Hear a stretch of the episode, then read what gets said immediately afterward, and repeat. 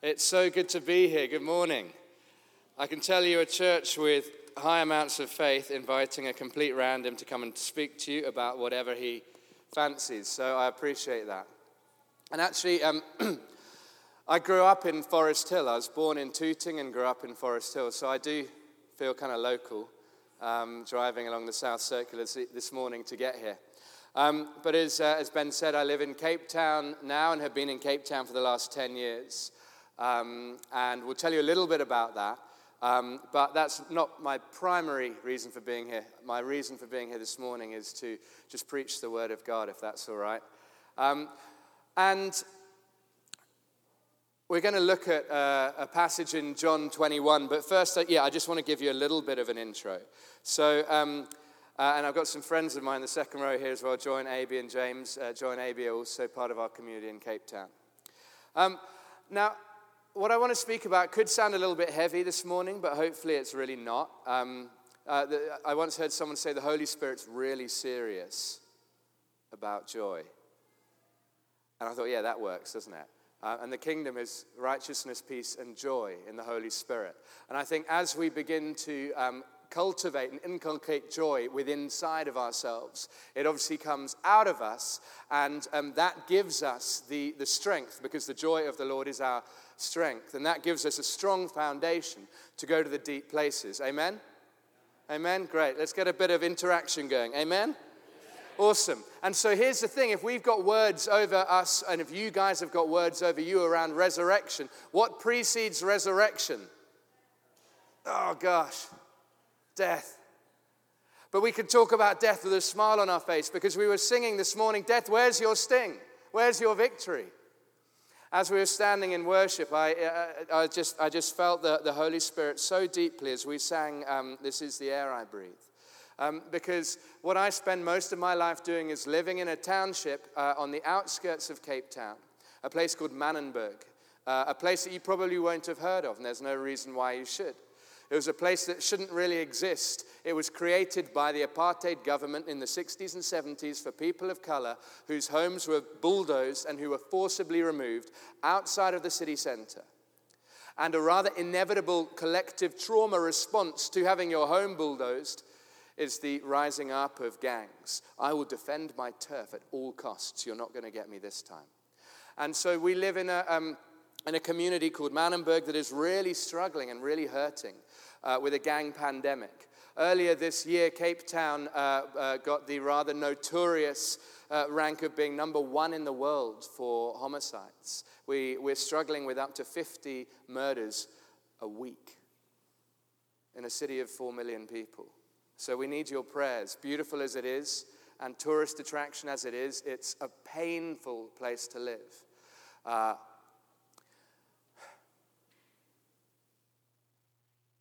But we believe that living in a place where those were thrown out on the margins or so called margins of society is not a particularly radical thing to do.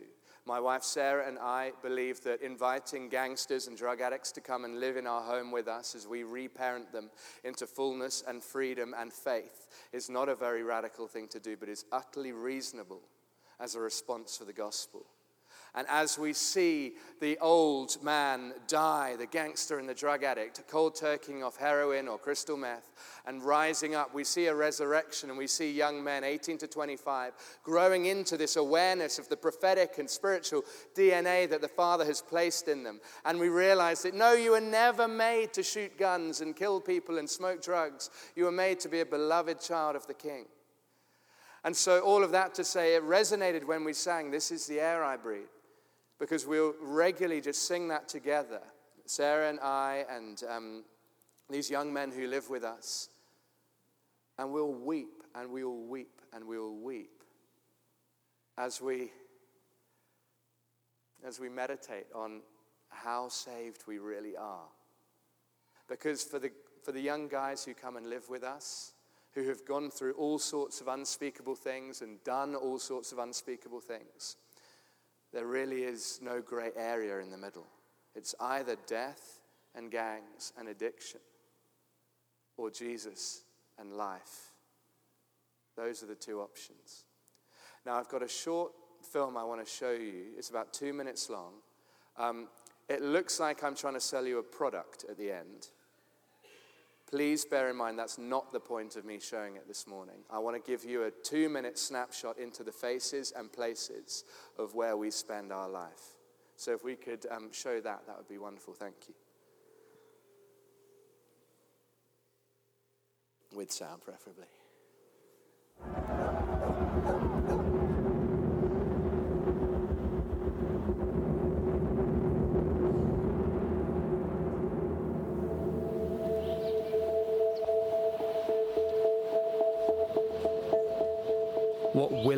To change the story?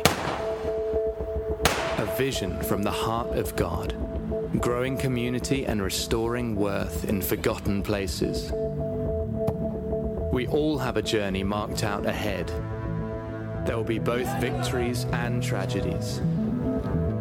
Where will yours lead, and what trials will you face along the way? The voice of God deep within is beckoning us into adventures as yet unknown. Wholehearted lives, so costly but relentlessly hopeful.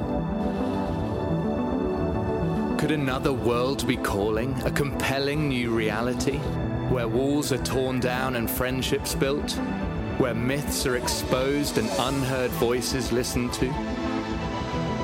The old order of things made new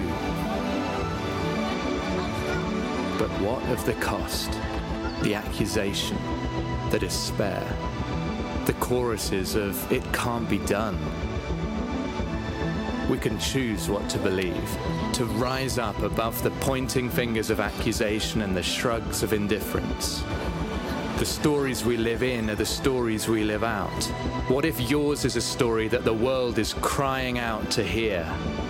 Because ultimately, there is no neutral ground.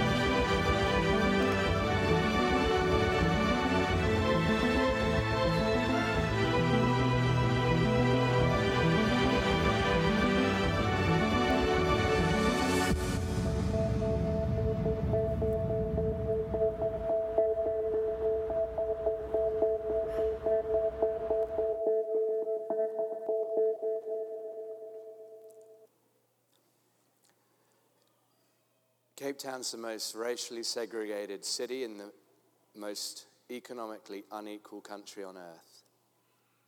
When we say there's no neutral ground, there really isn't. But what we're beginning to learn, and as we begin to invade systems of injustice with the joy of the Holy Spirit as our strength, we begin to see two dichotomies, theologically speaking, collide and come together in a prophetic third way. And I've got a prophetic word for you guys um, as a church. And what I see is that um, you'll know what I mean, I suppose, by revivalism, our charismatic, Holy Spirit fueled encounter with Jesus. Revival, transforming society. We think of Azusa or the Hebrides or the Welsh revival, right? Revivalism on the one end of the spectrum. And on the other end, activism political advocacy, socio political analysis, um, uh, Christians against poverty, you know, like in, invading the systems and the, the systemic injustice of our world. And what I see on you guys is revivalism and activism colliding. I see that over you. I felt it the moment I walked in.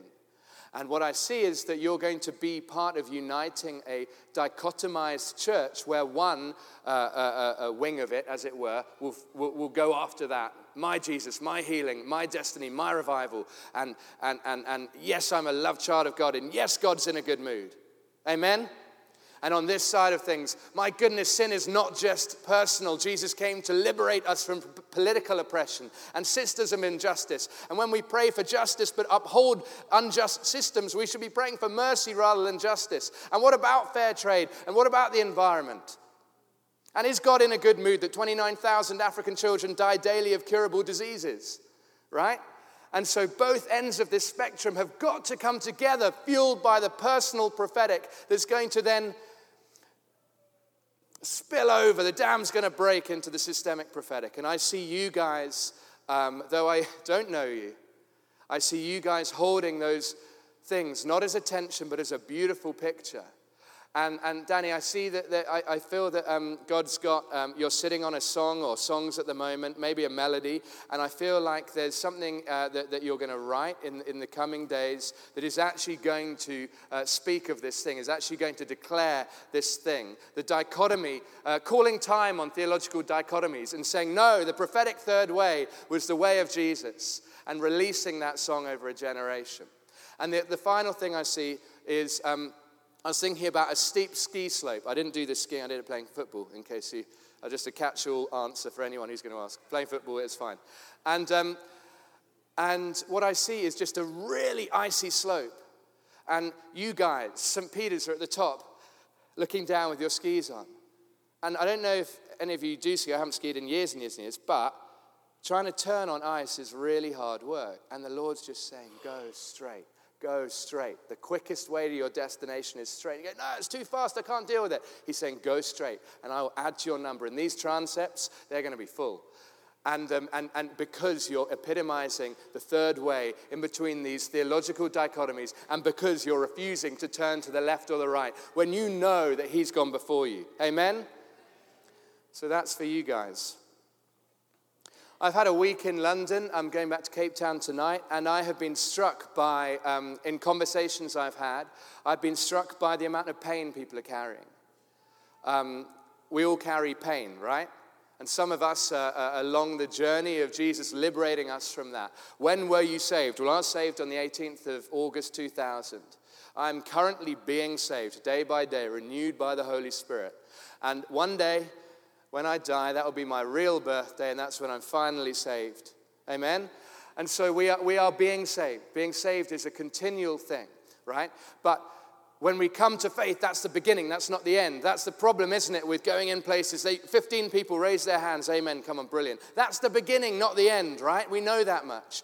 And so as we're being saved, God is liberating us, Jesus is healing us from the agony and the pain. This is what the gangsters and drug addicts are teaching us in Manenberg, Sarah and I. Um, as we reparent them into fullness, is that actually we've just become really adept at hiding our pain. And honestly, if you're addicted to crystal meth and hardcore porn, like that's really hard to, uh, to hide. But if you're addicted to emails, productivity, and people pleasing, we can hide that a bit better, right? A couple of nervous nods. People know what I'm talking about. There's a quote by a guy called Henry Wadsworth Longfellow. He said, If we could read the secret history of our enemies, we should find in each person's life sorrow and suffering enough to disarm all hostility. The polarized Brexit stuff, the, the anxiety and mental health issues that are taking over modern society. If only we knew half of what even our enemy was holding in their heart, we would be radically kinder than we are. And so, Manenberg, Manenberg, as I say, shouldn't exist. Manenberg is a community at perpetual civil war with itself. It's a community of PTSD and traumatized uh, uh, narratives. People don't even necessarily know in the community at large because people don't have access to the healthcare that would tell them that they're traumatized or depressed. And yet we live there and we generate relentless hope day by day, knowing that God's grace is sufficient just for today. Just for today, Narcotics Anonymous tells us, Anonymous tells us, there is grace. His mercies are new every morning. Amen? If you woke up exhausted and thinking, I don't know if I can do this church thing this morning, well, let me tell you, His mercies are new over you today. And you'll get to the end of today and you may feel finished, but good news, tomorrow, His mercies are new every day. And so we're looking at how do we seek the peace of the city that God's called us to? How do we put back together this like sort of demonic botched face job of a city where people have been put uh, divided by railway lines and highways depending on race and socioeconomic status? Sure, that's everywhere, but you know the thing about apartheid was that it was a theologically founded project. If there's any argument for diligent and uh, uh, uh, wise theological study. Let apartheid be the warning that when you go wonky, it goes really bad. Okay? Um, and we're working, how do we put all these pieces together? Maybe we just carry on. We just try, you know, we won the World Cup. South Africa won the World Cup. Don't mention it, but it's great. And um, maybe that will change the nation. And it was, a, it was a black captain who, who, who, who held it in a, a traditionally white sport. That's the revival we're talking about. What a patronizing thing we might think that the idea of the eternal agony of hundreds of years of colonial oppression and all the rest of it would be uh, uh, we just put a sticking plaster over that and say, yeah, but we won the, the World Cup. Of course not. C.S. Lewis puts it uh, like this He said, A sum, like a maths sum, can be put right, but only by going back till you find the error and working it afresh from that point. I'm no mathematician, but I know that the longer you go in error in a sum, the further you, away you get from the answer. He says, You never solve the sum simply by going on. Evil can be undone, but it cannot develop into good. Time does not heal it. And as we saw with these theological dichotomies, Jesus is not only here for the systemic injustice, for us to invade with creative, prophetic, subversive solutions as a people on mission together, but also he's come to heal my heart that's in agony around the trauma and neglect and love deficits and whatever else I might be carrying. It's both and. And so, in the same way that he wants to put society back together, and we can't just undo apartheid by winning a World Cup and singing Nkosi Sikelel' Africa, at the same time, we can't just jump up and down, scream hallelujah as a sort of Pentecostal varnish over our deep agony. Amen? Okay, great. you kind of have to now every time I say that, do you? So, if we're being renewed inwardly day by day, you know what that means? It means we're all being rehabilitated. We're being rehabilitated from old desires, from lies that we've listened to, to coping mechanisms and destructive behaviors. I'm learning all of this, by the way, from gangsters and drug addicts. They're teaching me. And if that's the case, then welcome to rehab. Because we are all in rehab. And we're going to look at a little passage in John chapter 21. Um, it's entitled in my Bible, Jesus and the Miraculous Catch of Fish. I think it should really be entitled, Peter Begins His Recovery Process. But like you know in John 8, where it says um, uh, uh, uh, a woman is caught in adultery. And really, that should read Pharisees are caught with stones in their hand. Right? So don't only, those, those things were added later. We don't have to believe them. Peter's recovery journey. So I'm not going to read the whole passage out to you, but I'm sure you'll know it. And I, I, this is the first time I preached this message, and I felt like it's a word for you guys today. If it's not, I got it wrong, and it's the word of God, so hopefully it'll still speak. But this is the third time now that, uh, that Jesus d- appears to his disciples post resurrection. Hello. And um, we'll often relapse back into old behaviors, and he needs to appear to us again just to remind us of his truth. The, the disciples are out fishing. What have they done? Three years touching and tasting and walking breath smellingly close to heaven on earth. And what happens? Relapse. Back to your old life, back to your old behaviors. And they're, they're fishing. That's all they knew. Of course you would, right? But um, um, Jesus appears to them. They'd gone back to their old life. And this should shock us, by the way. There should be a, a healthy, you cannot stay where you are in your faith. Either you're going back or you're going forward. It should shock us that three years with Jesus and they still went back to what they knew. That should shock us and hopefully not scare us, but inspire us to keep pressing on. Have I achieved it yet? Is it everything? No, but is it something? Yes, and I'm going to keep going. I haven't grasped entirely, but I'm going to because uh, I'm on a heavenward trajectory. And then they, they, they've, been, they've been fishing all night, doing what they know in their own strength. Church can feel like that sometimes, can't it? When we kind of forget the fact that the Holy Spirit is enthused about doing things and turning up in a spontaneous basis. I heard Graham Cooke once say that the Holy Spirit is a combination between Mother Teresa and Tigger from Winnie the Pooh. You can't, can't fault him uh, morally, and you cannot push him down physically. He's enthusiastically, he is unabashed in his enthusiasm for each one of us. Amen? The Holy Spirit likes you. That's good news. And so Jesus is standing on the beach. The disciples have gone back to fishing. They've been doing it all night, caught nothing. He stands on the beach and shouts, Hi, have you caught anything yet? No, nothing. Cast your net on the other side. Does anyone know the number of fish they caught? John tells us they caught 153 fish. Now, if we know exactly the number of fish they caught, what does that mean? They counted them. Can you imagine when they finally get to shore, turning up, and the, the miracle of it was that the nets didn't break. So apparently, nets should break after 100 fish. And, um, and they get 153 fish. And you can imagine them, they're slamming the fish down and just laughing with Jesus in absolute hilarity. 152, 153, that's a record. Let's write, John, write that down so that people in Brockley know about it, right? And you can just imagine the childlike joy of just like, oh my days, Jesus is back. This is phenomenal. But how do they recognize it? Because of his miraculous word of knowledge. Do that. And John, the disciple, John, the guy who writes the book and always talks about the disciple Jesus loves. So you're like, all right, mate, you've got nothing to prove, it's fine. Um, but he goes, um, he recognized and he shouts, It's the Lord. And what does Peter do?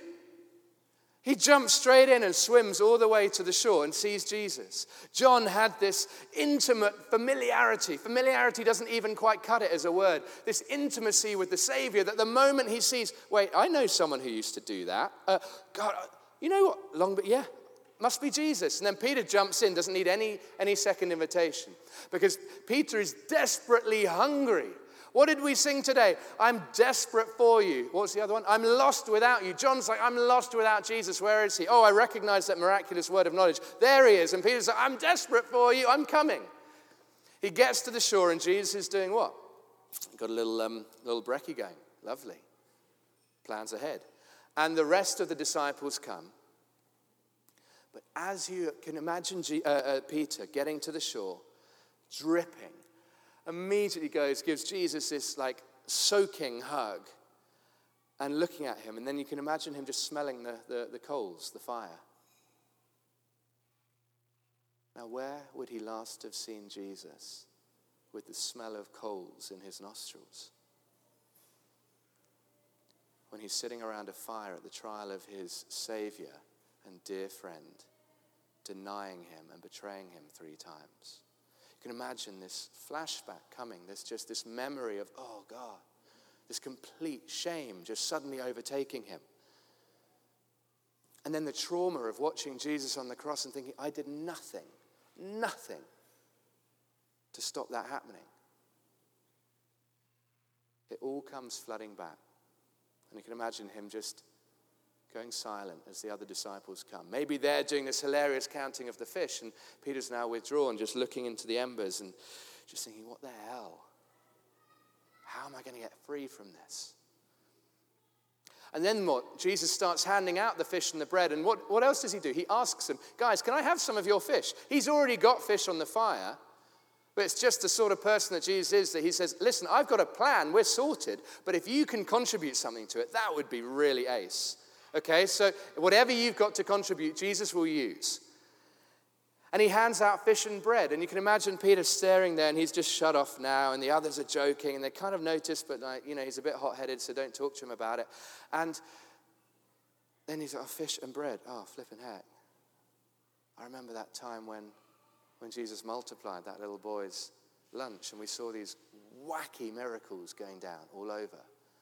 How on earth could I have seen the, the miraculous and the supernatural break in and still have done what I've done. I'm so full of shame. I'm so embarrassed. If anybody knew, they would hate me. And Jesus has obviously clocked all of this. In verse 15, he addresses Peter directly. And he says to Peter, um, let's have a look. Simon, son of John, do you, do you truly love me more than these? Which sounds like a bit of a provocative statement because they, they both know what they're thinking. He goes, Yes, Lord, you know I love you. And he asks him again, Yes, you know I love you. Do you love me? I love you. Do you love me? I love you. So I don't know him. Do you know this guy? I don't know him. I don't know him. I don't know him. Has turned into, I love him. I love him. I love him. And in that instant process, Peter's delivered from this self hatred. He's delivered from this shame.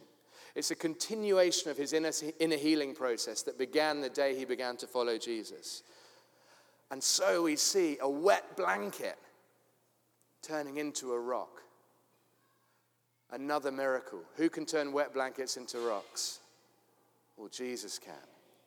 And then in verse 18, Peter, uh, Jesus says something bizarre to Peter. He says to him, Verse 18 I tell you the truth. When you were younger, you dressed yourself and went where you wanted. But when you are old, you'll stretch out your hands and someone else will dress you and lead you where you don't want to go. Now, I was looking this up because I've always been puzzled by this. But you know what Jesus is doing? He's actually prophesying over Peter. And it's not the most cozy prophetic word. Because you'll probably know that in AD 65, under Emperor Nero, Peter was martyred for the gospel. And one imagines that he would have stretched out his hands to have been tied together. And you'll imagine that someone else would have dressed him in the executioner's robe. And you'd imagine that he would have been led somewhere he didn't want to go. And so Jesus is saying to him, Jesus has healed him from his trauma and shame, healed him from his self hatred and diminishment, healed him from the traumatic memories of his past and then prophesied, essentially prophesied death over him. Heavy. Then what happens? John walks past. Peter turned and saw the disciple who Jesus loved was following them. And then Peter saw him. He said, Lord, what about him? And Jesus answered, If I want him to remain alive until I return, what's that to you? You must follow me. What's the point here? And this is where we're going to come into land.